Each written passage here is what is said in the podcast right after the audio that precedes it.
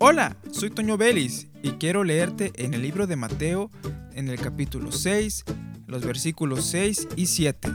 Mas tú, cuando ores, entra en tu aposento y cerrada la puerta, ora a tu Padre que está en secreto, y tu Padre que ve en lo secreto te recompensará en público.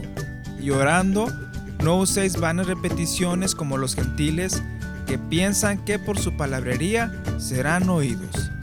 La oración que es íntima lleva adoración, lleva entrega, lleva una concentración de lo que estamos haciendo.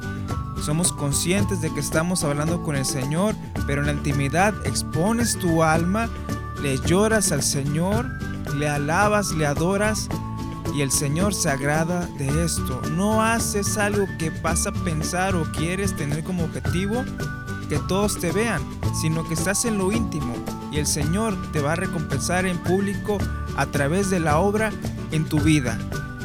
Y me gusta esto, no uses vanas repeticiones.